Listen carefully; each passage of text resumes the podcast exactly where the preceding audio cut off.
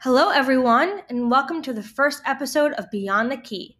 I'm your host, Kaylee, and I'm so excited that you've tuned in with us today. To give you a bit of a rundown, Beyond the Key is a music commentary podcast from the fanatic perspective, interviewing mega fans of artists each week and getting their take on the music that they love. I got this idea after realizing there are devoted music listeners all over the world, putting hours of love and passion into their favorite artists, and they deserve to be heard. This podcast is dedicated to learning more about the ways fans experience music and form special relationships with their musical idols. Our first episode is Folklore in Evermore Part 1, an interview with two mega Taylor Swift fans where we uncover the layers of Swift's two most recent records and explore how her work illuminates the world of her fans. Let's get into it. Cue the music. You're listening to Beyond the Key.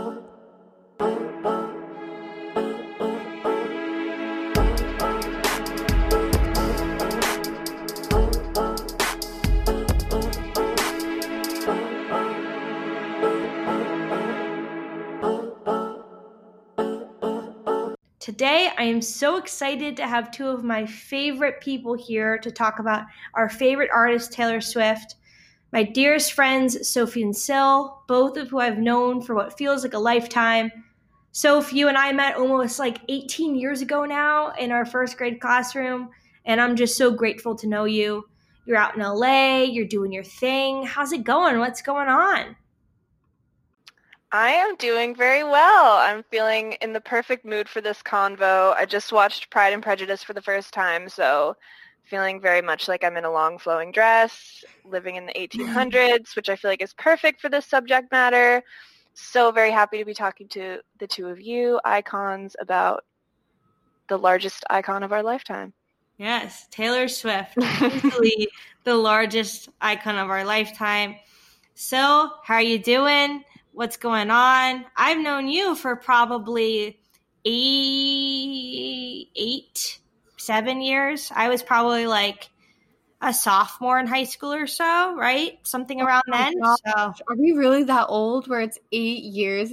I feel like high school was like yesterday. I can't believe that was eight years ago. That's yeah.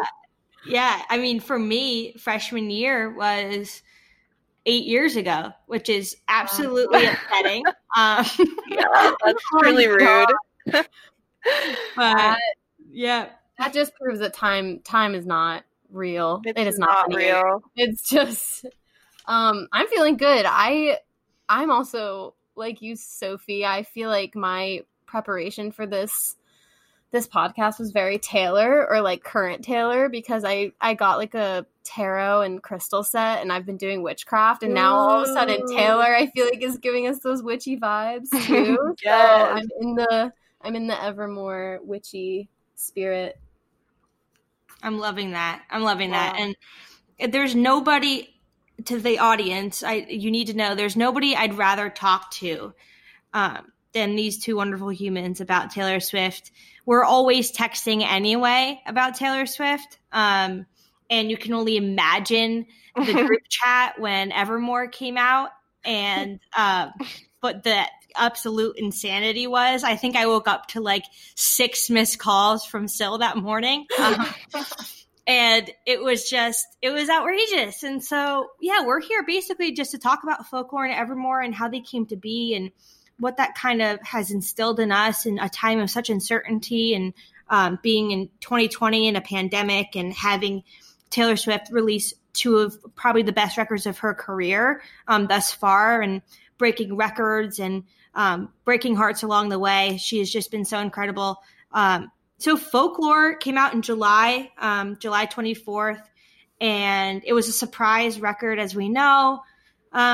Do either of you remember the moment where Folklore came out and you were like, oh my gosh, holy shit, th- this is happening? Uh, what were you feeling at the time? I I was shocked, um, just like when Evermore came out. Um, but I mean, it was the first time, so it was much more, much more breathtaking, I guess. Like I, I don't know. I was like a little bit nervous. I remember seeing some of the titles and being like, I don't know. Like I hate that I was a skeptic and didn't just like trust. In my heart, I knew it was going to be like incredible, but I think you know, it was it was a bad time in July. I must say, like, um, I had to leave school in LA and go back to um, Pennsylvania in like at the end of March. So by the time it was July, I'd been at home and I was like so bummed, and you know, everyone was in a really hard place in that time, and so I think I just had like a really weird, like pessimistic attitude about it for a sec. Um, and I, yeah, just I remember seeing some of the track lists. Like, I thought that the last Great American Dynasty was going to be like political or something, and I just saw Cardigan, and I was like, I don't know, like what is this? Um, but then when it did come out, I was lying in my bed, lights off, like AirPods in, and I just couldn't.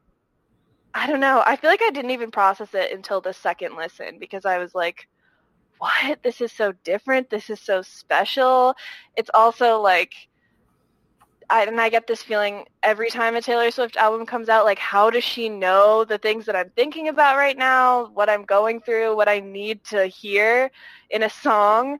So, yeah, it was a, it, it really kind of turned my summer around. Like, it kind of turned my life around for the moment and gave me something to, like, it was like a tool to like reflect on the past few really hard months and like my whole life, especially being at home listening to it and like walking around and just, you know, walking by houses and remembering things. It's such a nostalgic album. So I really think of home when I think of folklore. I love that. And I love that you mentioned that you were nervous because I also remember reading the track list and not feeling super pumped. Yeah. I, I, I don't know what it was. I had sort of like this uh, pre-reputation feeling where mm. I was in the moment and I was nervous. And I think when you care so much about a human who's creating art, you know, selfishly for you in a certain way, you just want it to be good so bad that you're like kind of hanging on the edge, right? Um, yeah. That's really interesting. Yeah. I mean, I felt very similarly. So, did you feel that way too? Were you like super apprehensive? I I was just so excited. I was not apprehensive at all. That's so funny. I like I was with so I went to Maine for the first time ever. I was in Acadia cuz my girlfriend and her family like got a house for 2 weeks and it was going to be her birthday and like we just I saw the news first and I was like, oh my god, Swift's dropping an album. And Kiva, my girlfriend, was like, what? Oh my god, oh my god. So like we made a plan to like go to this pond and listen to it with like two sets of AirPods and we were gonna play it at the same time and go on this beautiful walk. And I don't know, maybe it would have been different if I was like at home by myself feeling um, you know, chained to the nostalgia and the you know the chaos of being at home um, during that time. But I I was one of the luckier ones. I ended up being with like people that really, um, you know, kind of brighten that time in the world a little bit. So it was just pure joy, pure excitement, and I think that energy that I brought to it made me all the more receptive to it because I was just so excited and ecstatic for every single song and it, and it just made me love the album so much from the very first time I heard it. Yeah. And I, so I remember you telling me a story about you listening to folklore the first time in that park that you were at um, and how you guys were walking around. Can you tell me about that? Because I just love how perfect it like fits with the aura of the record. My girlfriend and I made this plan. We going to go to this pond um, and it's just like a big loop around this big pond, and it takes you through trails and meadows and the forest, and there's like mountains beyond the pond, and it's just like the most beautifully scenic place ever. Um, but we got there, we didn't have service, so we couldn't listen to the album because neither of us had downloaded it. so oh, we were like, no. what do we do? Because it was like a 25 minute drive from where we were staying. So we are like, we can't go back. So by intuition, I drove. I just started driving my car through random streets. We had no idea where we were, and we found a library. And the library was closed, but on the door of the library was the Wi-Fi password in case anyone needed it for emergencies. Aww. And I oh. was like, "Oh my gosh, this is meant to be." So, like I quickly downloaded it and I got in the car, we drove to the to the pond, and when we started our walk, we hit play. We had this beautiful, magical, scenic experience listening to this folklore album that's all about, you know, kind of fantasy in the woods and that's the vibe and we were completely just engulfed in that with the trees. And then we finished our walk and the last chord of Hoax, which is the last song in the album, like finished right when we got to the car. Like it was a perfect, perfectly timed serendipitous experience. It was just magic. And that's Taylor. That was Taylor. yeah, that was her. I think she planted that in your life, particularly so you could have that experience. That sounds almost too like catered to the record. Like there's just no way that wasn't somehow universal and like purposeful to you specifically. I don't know. That just that's such a beautiful experience. I love hearing that story. Absolutely, uh, yes. I love that. But yeah, so I mean, this folklore comes out. We're all freaking out. It gets released. I'm going crazy. uh, I'm I am at an absolute loss for words, particularly as somebody who is a huge fan of Bon Iver, who's mm. a huge fan um, of Aaron Dessner from the National, and I'm seeing this record play out where, in personally, my dream is coming true because Taylor Swift, my favorite artist to ever exist is creating a record particularly catered to my taste. And I think a lot of people felt that way where she was really seeping in to what people I think have always kind of wanted from her, which is this, you know, quiet, kind of, you know, indie, um, smooth, beautiful love story and heartbreaking stories. Um, and that's kind of how I felt, where I was just like, oh my God, she's created what I've been waiting for. And maybe I didn't even know I was waiting for it, right? Maybe I didn't know that um, this record would ever exist. This perfect record, in my opinion, um, is just so flawless from beginning to end.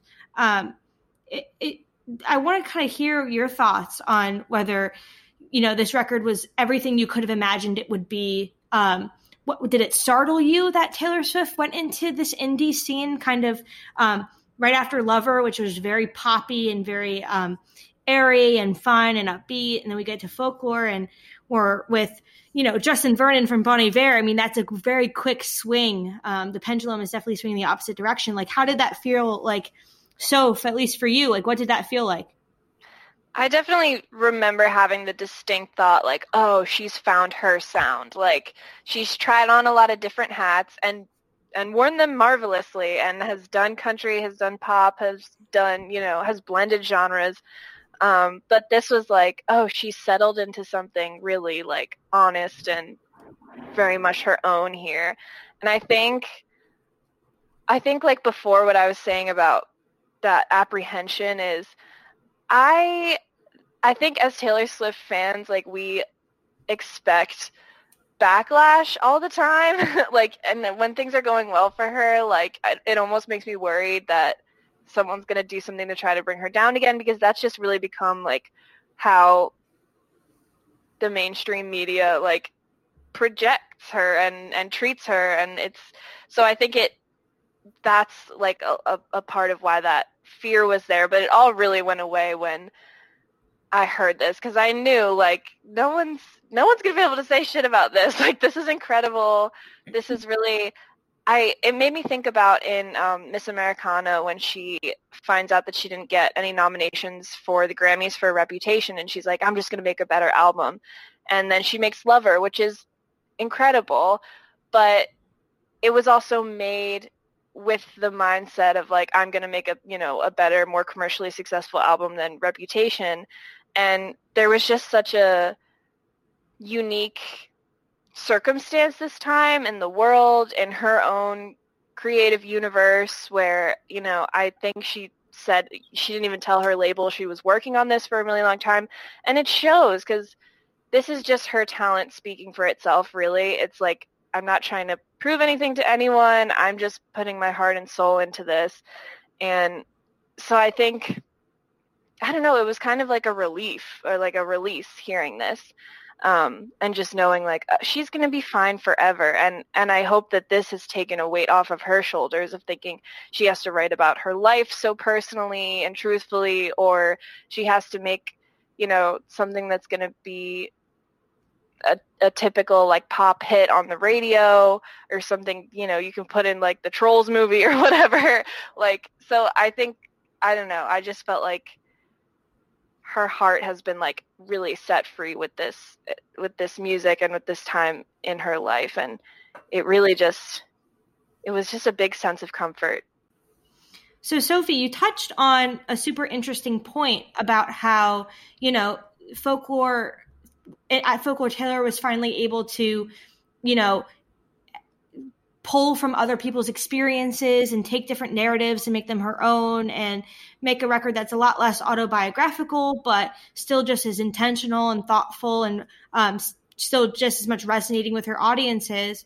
Um, and so i know you and i have talked a lot about that you know glorious triad of august and um, betty and cardigan and that kind of fictional storyline she created within folklore um, so what do you kind of have? What are your thought process on this? Her ability to kind of, uh, you know, take these narratives and make them her own and make them feel unique to her, but also universal to her, her audience. Yeah, I mean that's the thing that drew me to her music in the first place. You know, I hearing songs like "Love Story" and "Speak Now" and kind of you know you know you you hear this 17 year old girl sing about marriage you know that that's not actually her story but it's still really impressive that she can write songs and access these stories and these narratives um, from just how she's ob- observed the world. And how this comes through in folklore is so genius. And i was recently showing my mom songs from evermore and she was like yeah i totally got this from this and i was like yeah but i got this and you can also get this from it and it's really cool to see how she's you know making songs that can be about everything. And I know in the Long Pond session, she talks specifically about peace and how peace is like, it can be about one thing, but it can also be about like a bunch of other kind of umbrella things. Um, and then, so then you have these triad stories, the stories that kind of echo each other and have conversations with each other, and characters that have relationships with each other. And it just makes it accessible to to everyone you know if you want to listen to the to the record to get an interesting perspective on a story um, between three separate characters or if you just want to listen to it and have it resonate with how your life is going and how you see yourself in it or how you view taylor in it. It's just it's beautiful. It's i it's flawless. It's a flawless album. I'll say it. I'll say it. As you should. yeah. I mean, I agree. And I just, I mean, even one of the songs on the record, one of my favorites, um, This Is Me Trying, pulls from a lot of different experiences. And she talks a lot about that in Long Pond sessions of how that was one of the songs originally she had planned to kind of pull from those, you know, her, um, her dreams about dreams not necessarily positively but kind of her thoughts about what other people may be experiencing people who would be listening to her music um, you know whether it's you know trying hard to be perfect in school she talks a lot about that right or um, having a divorce and you hear those themes definitely being seeped into evermore as well um, and I just love that. And I, I just, I, I, feel like that's kind of when she does her best work when she's not only a um, speaker, but that she's a listener, right? Because at the end of the day, mm-hmm. she's listening to all of us. She's, you know, the famous uh, Taylor Taylor King, where she um, is on Tumblr and Instagram and Twitter, you know, reading fans, um, whether it's theories or what the song's meant to them. Um, but it's deeper than that. You know, I think she's she's a big empath, and I think she's really digging in um, her heels into other people's narratives, and I think that's super special. Um, and I just I really love that about her. Are there any other songs that kind of make you feel that way? Um, Soph, like, are there songs on the on folklore that are like you know that it meant, could have meant this, but to you it means this. Like, are you know? I feel like there's so many different little nuances there.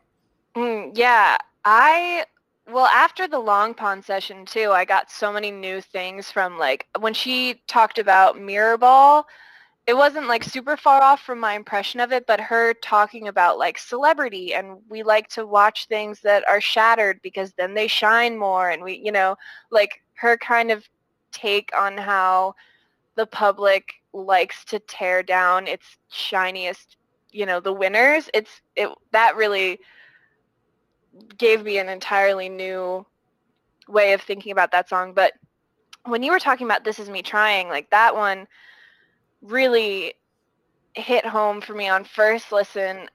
I, and I was just thinking about my own like social anxiety at, at college. Like it was a couple months after I had come home um, because of COVID and everything. And I was just, I had so many regrets about not hanging out with people or not being present in the moment because I felt anxious about it or I felt like people didn't want me there. And I just remember the lyric, I didn't know if you'd care if I came back. I have a lot of regrets about that. Just like mm. really hit. I was like, oh my God, like now I can't see anybody and I'm at home and I was just like so nervous for no reason around these people. And like that just, it felt like she took the words out of my mouth. And, you know, the whole, that song itself can mean so many things. Um, yeah, I, there are so many on this, on folklore that feel so deeply personal and I'm like, how? Literally, how could you ever know that about me? But Cardigan too is really one that just hits home and just feels like such a specific like girl were you spying on me when this happened? Like cardigan yeah. Yeah it's just it's so crazy. And the fact that that can be real for so many people and be such a universal feeling among fans of taylor swift and even among people who wouldn't consider their, themselves fans but who when they really listen like you know you can't help but just feel that and and to connect these things in your mind folklore really folklore specifically for me really does that and i think evermore evermore does as well but i think it, it kind of like has a broader i don't know has more like subjects that it pulls from whereas folklore just felt like this concise like just attack, but like a good attack. I yeah. don't know. Like like, look at this, remember this, feel this, and like see it in this new light and in this new framework that I, Miss Taylor Allison Swift, have created for you to process your emotions. It is. It is kind of a time, a, a you know, a snapshot in time, sort of, mm-hmm. isn't it? I mean, folklore. When I listen to it as well, feels like it, it's it can elicit so many different emotions and take you so many places but in the same way, it it's really one experience. Um, mm. They're all so interconnected, and you're feeling that same. At least for me, like this gut wrenching. Just like how do you how do you put this feeling into words the way you are? I mean, Sil and I talk about this feeling all the time of like, I wish I wrote this song. I mm. wish I wrote that lyric. How how did how did she possibly come up with this? Cardigan for me is a huge one. It's like mm. the you know, especially um, you know, like leaving like a father, running like water, like that that kind of post bridge. That it's just those moments she has, and she has those spotlight moments in every song where mm-hmm. you're just like hit after hit after hit. It's it's it's super incredible and special. Um, what other songs kind of stand out to you, Sil? I know you have a long list of favorites. I, I just need to hear some. Hoax is definitely like a I wish I wrote this. Like how like don't want no other shade of blue but you no other sadness in the world will do. Mm-hmm. like this perfectly captures the kind of paradox of love. And and i just think that it's a brilliant song. Um i think i'm so blown away. I'm, I'm really glad that she released um the long pond studio session.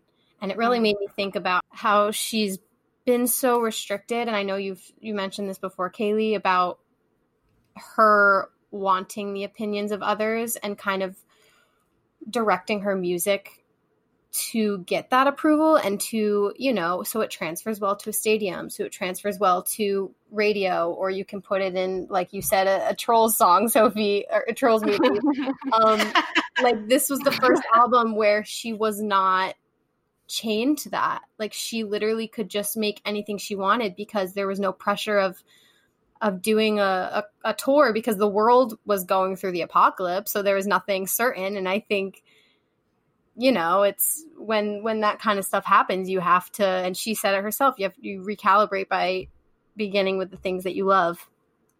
Yeah. Um, and every single song is just so so intimate and so it's meant to just be listened to and experienced kind of personally um and that is so special on a on a record that I really love that idea of this is her first record where she really didn't need to prove anything because there was nothing that she needed to prove. I mean, making a record so that it sells out stadiums is such a huge amount of pressure on an artist. I mean, you have to have those songs that, you know, hit the bass hard enough that people want to dance. And you have to create a certain imagery that is exciting for lights and special effects especially when you're selling out 30,000 people stadiums. Um, and for this she had like you said she had none of that. She had none of that um, that pressure even who cares if there's a single on the radio? Who cares if um, i'm selling out tickets? I, I just want to make a record and if i'm my most naked and authentic self what is that going to come out?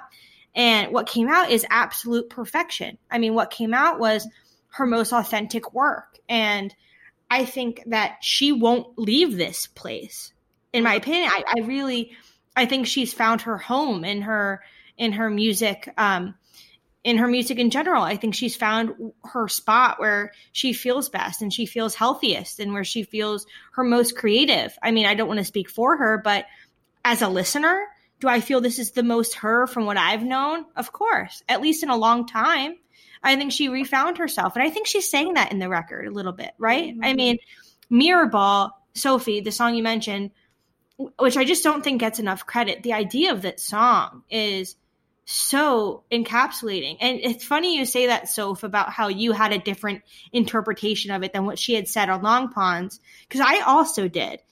So I also I, did too. I was told, and I want to hear all of your thoughts on it because I was originally thinking that it was she's the mirror ball, and as much as people are looking to her as this shiny thing, she's also reflective of all the people around her. And so she's constantly changing to everyone who's looking at her because it's a mirror. So mm.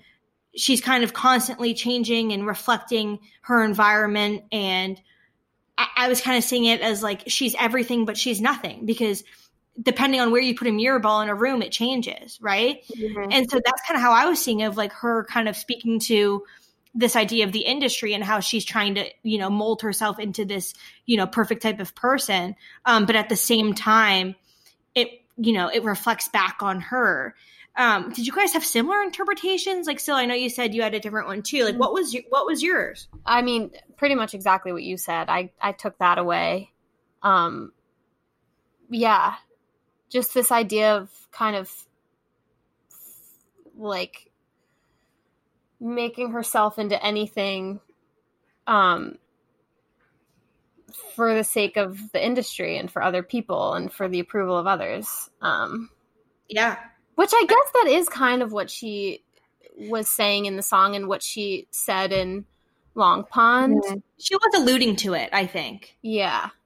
Yeah, I would say she definitely was alluding to it. I think she took more of a like more universal approach to explaining it um, or maybe she just, you know, maybe explained it a little bit more nuanced in the way that we can. Um, but I definitely remember watching the documentary and being like, huh, that's interesting. I never thought of it like that before. Yeah, I feel like she made it more about the circumstance of COVID. Yeah. And I took exactly. away from it. Exactly. That was the difference. I think she was talking about her literal time in the pandemic and how she was struggling in that sense. And I I kind of saw it as more of like an encapsulation of the last, you know, like 15 years of her career. Yeah. For sure. Sophie, was that your interpretation as well? Yeah, I definitely I I loved her explanation for it. And I think I think a lot of it was what what we're saying and what our first impressions were as well as the other kind of interesting stories that she like wove throughout them. But I think when I listened to Mirrorball, I it just made me think of like, you know, the difference between fitting in with a group of people and feeling like you belong in a group mm-hmm. of people and especially, you know, the part you're not like the regulars, the masquerade revelers, drunk as they watch my shattered edges glisten. Like you're not someone I have to pretend around and I really kind of see it as sort of a love a love song as someone who is so exhausted from being who they think that they should be and trying to kind of meet everybody on their level. And she talks a lot about how you know you're kind of you're different around different people. And sometimes one can do that to an unhealthy extent that and you know she's made it no secret that she is a people pleaser that she wants you know a, a, big part of her identity you know as much as she works on it is pleasing people seeming like a good girl a good person. Um, and i think a lot of people feel that way oh, that way and a lot of women feel that way. Um, so yeah i definitely saw it as a kind of exhausted but beautiful you know i can be anything you want and i you know i'll try anything to keep you laughing at me to keep you looking at me but secretly i'm really tired of doing this and i wish that i didn't have to you know pretend so much or reflect so much of you and that i could you know be me and just feel like i belong. Um, so yeah i sort of i liked the element of like stardom that she added into it and even the pandemic element of you know they um, burned the disco down, sent home the horses and the rodeo clowns, but I'm still on that tightrope. I'm still trying everything. So I think, yeah, that's one that's definitely about a multitude of things, but kind of ties together super seamlessly. Yeah, I agree. I it's definitely one of the songs where that had to marinate with me a bit. That song, um, at first I was like, I would love to dance to this song at a wedding. Like this song, I want to like spin around and, you know, it's like kind of, um, Starlight from Red for me, yes, where it's like, it's just so yeah. fun. And then I like started reading the lyrics and I was like, holy shit. I mean, this is really deep. This may be one of her most vulnerable songs on the record. Um, and I kind of want to ask you guys, if you had and i know this is hard i know you both are mm-hmm. gonna push me on it but you gotta do it that okay so my question is if you had like this machine and what you put your dna in you put your fingerprint in and one folklore song comes out as like you, like a perfect encapsulation of who you feel you are or what you feel resonates with you the most or maybe even one that you just love so much what song on folklore would it be if you want me to go first, I can. To give you guys just a brief second to think about it. Uh, I think I need you to go first, Kaylee. okay. My, my first would probably be I think my song would be Exile. Ooh. And I think that's because the idea in Exile of, you know, um, I think I've seen this film before and I didn't like the ending. To me, I think I've lived a lot of my life where you see a lot of, you know, whether it's a pop culture reference on television or you see your parents go through something or you hear of this, you know, when you get to this age, this happens, or your first heartbreak, you know, you hear of all these like tales of, you know, moments in your life that will happen to you as you grow up that you just have to be prepared for. Um, that's kind of how this song makes me feel of like something not so great happening to you that you feel oh my god I, I i've heard about this. I've seen this happen and mm. in a different way and i didn't like the way this ended. I, I don't want this for myself. Um, it, it's a very scary anxiety ridden feeling and i think that's that really resonates with who i am as a person and just of you know kind of overthinking and overanalyzing um, and having these experiences that feel so kind of almost out of body. Uh, and almost like spiritual of like i'm watching something happen that i've heard about so many times and mm. it you know it, it hurts um mm. and i think that song kind of just for me resonates one where i would totally write a song like that um and two i've definitely spoken about an experience in that way the way that they write it um of you know i've i've heard about this and i don't want to be in this situation you know um so yeah i think for me definitely exile um sophie you, you got one for me Mm, yeah, and I need you to know I, I, had a million different answers in the span of the time you've asked the question, but I think I've settled on right now at this point in my life, I'd probably say seven. Um, wow. I think I'm really at a point where I'm wanting to connect with like childlike wonder and just sort of the root of like who I am.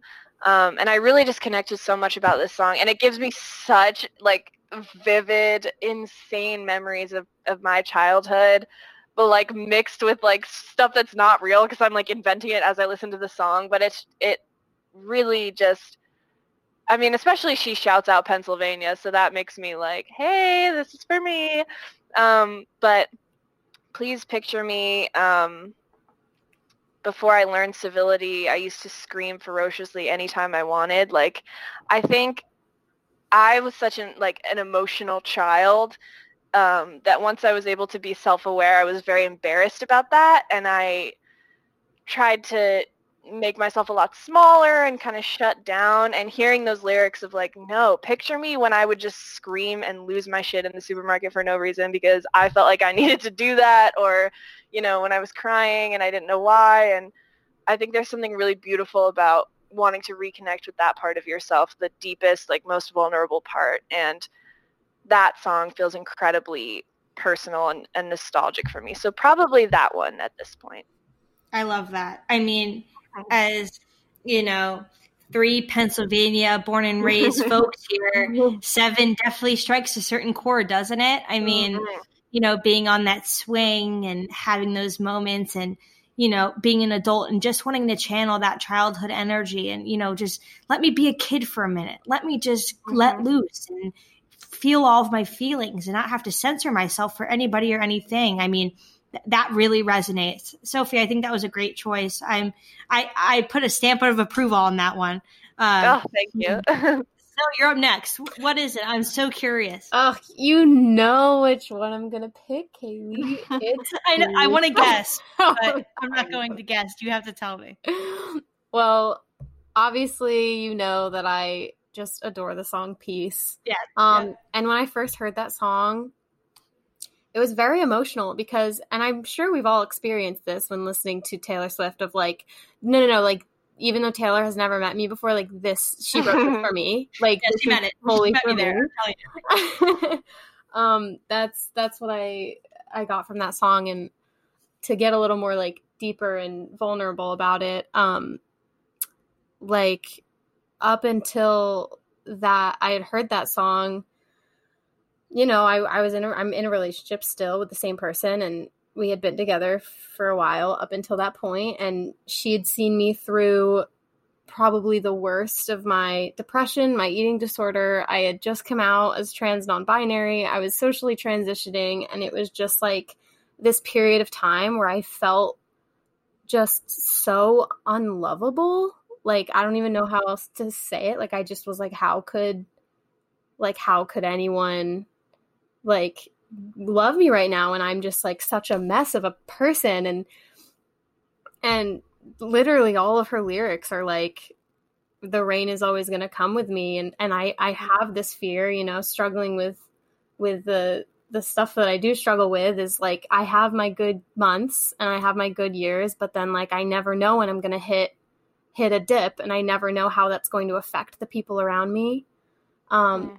And it was just really comforting to hear that Thank you for sharing that. I mean, for, yeah, first, thank you so much for sharing that. And I feel, I, I really do understand that, right? I mean, you know, for people who are suffering and, you know, being in a relationship or even a friendship and, you know, knowing well, these people still accept me when I can never fully provide pure, unadulterated happiness forever? Right? Mm-hmm. I mean, it's a scary it's a scary thought and she grapples with that in peace. Um, she grapples with that you know can i still be you know loved while still having these you know sometimes insurmountable flaws and um, you know dips in my in my personal life? Will you still be around? And i think that's a question we you know in different types of ways we all kind of ask ourselves and ask the people around us. And you know all i hope for um, everyone i love is you know, to know that for me, yes, of course, but I think it's still a question that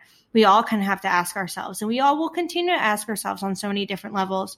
Um, so, thank you for sharing that. I really love that.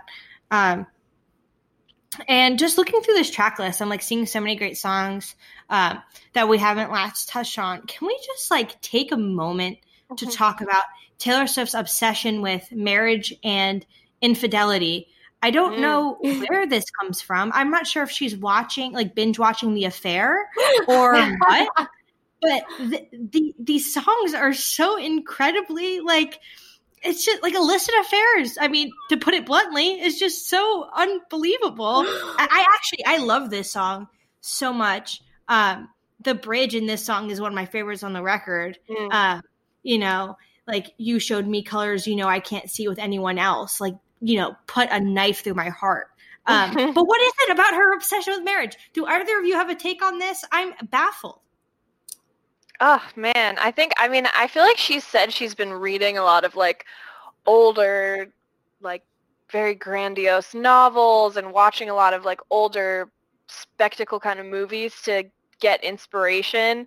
And I think marriage comes up a lot in those, but I also think you know, perhaps it's something that she's thinking about. I was like, is she dropping hints when this album came out? I was like, are they are they married? Um, but yeah, I don't know. She's as as unique and um, one of a kind as she is. There's also something traditional about her and in the love that she has always kind of been writing about and seemingly striving for. So I think it's just sort of that like that's that storybook ending kind of vibe. But the the affairs, I was like, girl, have you gone through this before? Like, what's going on? With August, I kind of, I feel like you could you could understand that even if you weren't, you know, the other woman or whatever, because or the other person, because everyone's kind of been led on or you know you were never really mine or maybe i created this in my head. But with illicit affairs i was like this is these are scenes. This has happened to someone. So right what, what is the truth? Yeah i mean it's very you know she's leaving his or he's leaving her house or they're making mm-hmm. sure that they don't have they're not too flushed when they leave the door. And like i mean oh, that was very descriptive. I'm like i don't know where I mean, she I, I I know she did say on Long Ponds that she's just been watching so much like television and reading so many books that I guess it is pretty easy to pull from those themes. But um, as we transition into Evermore, I mean, it just becomes more apparent of these like you know rich marriage uh, infidelity schemes that she's pulling. I mean, illicit affairs because August, right? I mean, I guess August is related to Betty, but illicit affairs is kind of one of those um, you know outliers on uh, folklore for me. Um, love it just the same, but definitely one of those stories where I'm like, there has to be more to this, but mm. who knows? Um, and then the other song I'm noticing we haven't talked about yet either that I wanted to mention was um, Mad Woman. Um, mm.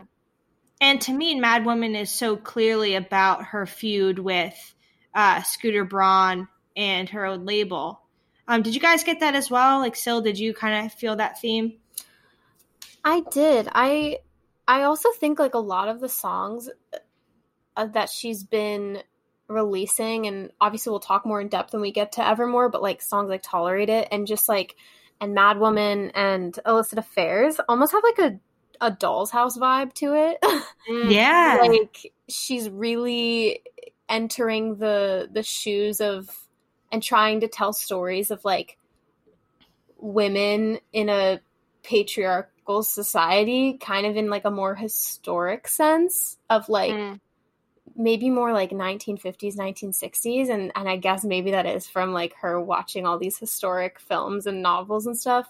But surprisingly mad woman was actually like one of the songs actually the only song in the album that i like wasn't too crazy about. Me like, too. I still i still love all of them but like i i just never got into it. I don't i don't really know why yeah i was I was thinking about that as well because Mad Woman is one kind of like you said. So if I had to pick a song, it would be that to skip. Um, I'm not sure what that is, but I think it has something to do with how the rest of the record is more so in the realm of like sadness and angst, whereas Mad Woman is much more of uh, anger and resentment. Um, the cool thing about this song, though, is it does seem to hold themes that you see throughout Evermore, maybe more than any other song on Folklore um, themes of like spite and resentment towards someone or many people who have wronged uh, Taylor throughout her career. And I think Evermore talks a lot about that. And that's why I'm so excited that next episode, we will be having both Sophie and Sil back to talk about Evermore and the way it fits into folklore's world. We'll get the nuances of the record and dive deep into the storylines. But again, thank you so much for being here, you guys. I had so much fun. And thank you to the listeners as well. Thank you so much for tuning in. Uh, and we'll see you right back here next week. Stay safe and much love.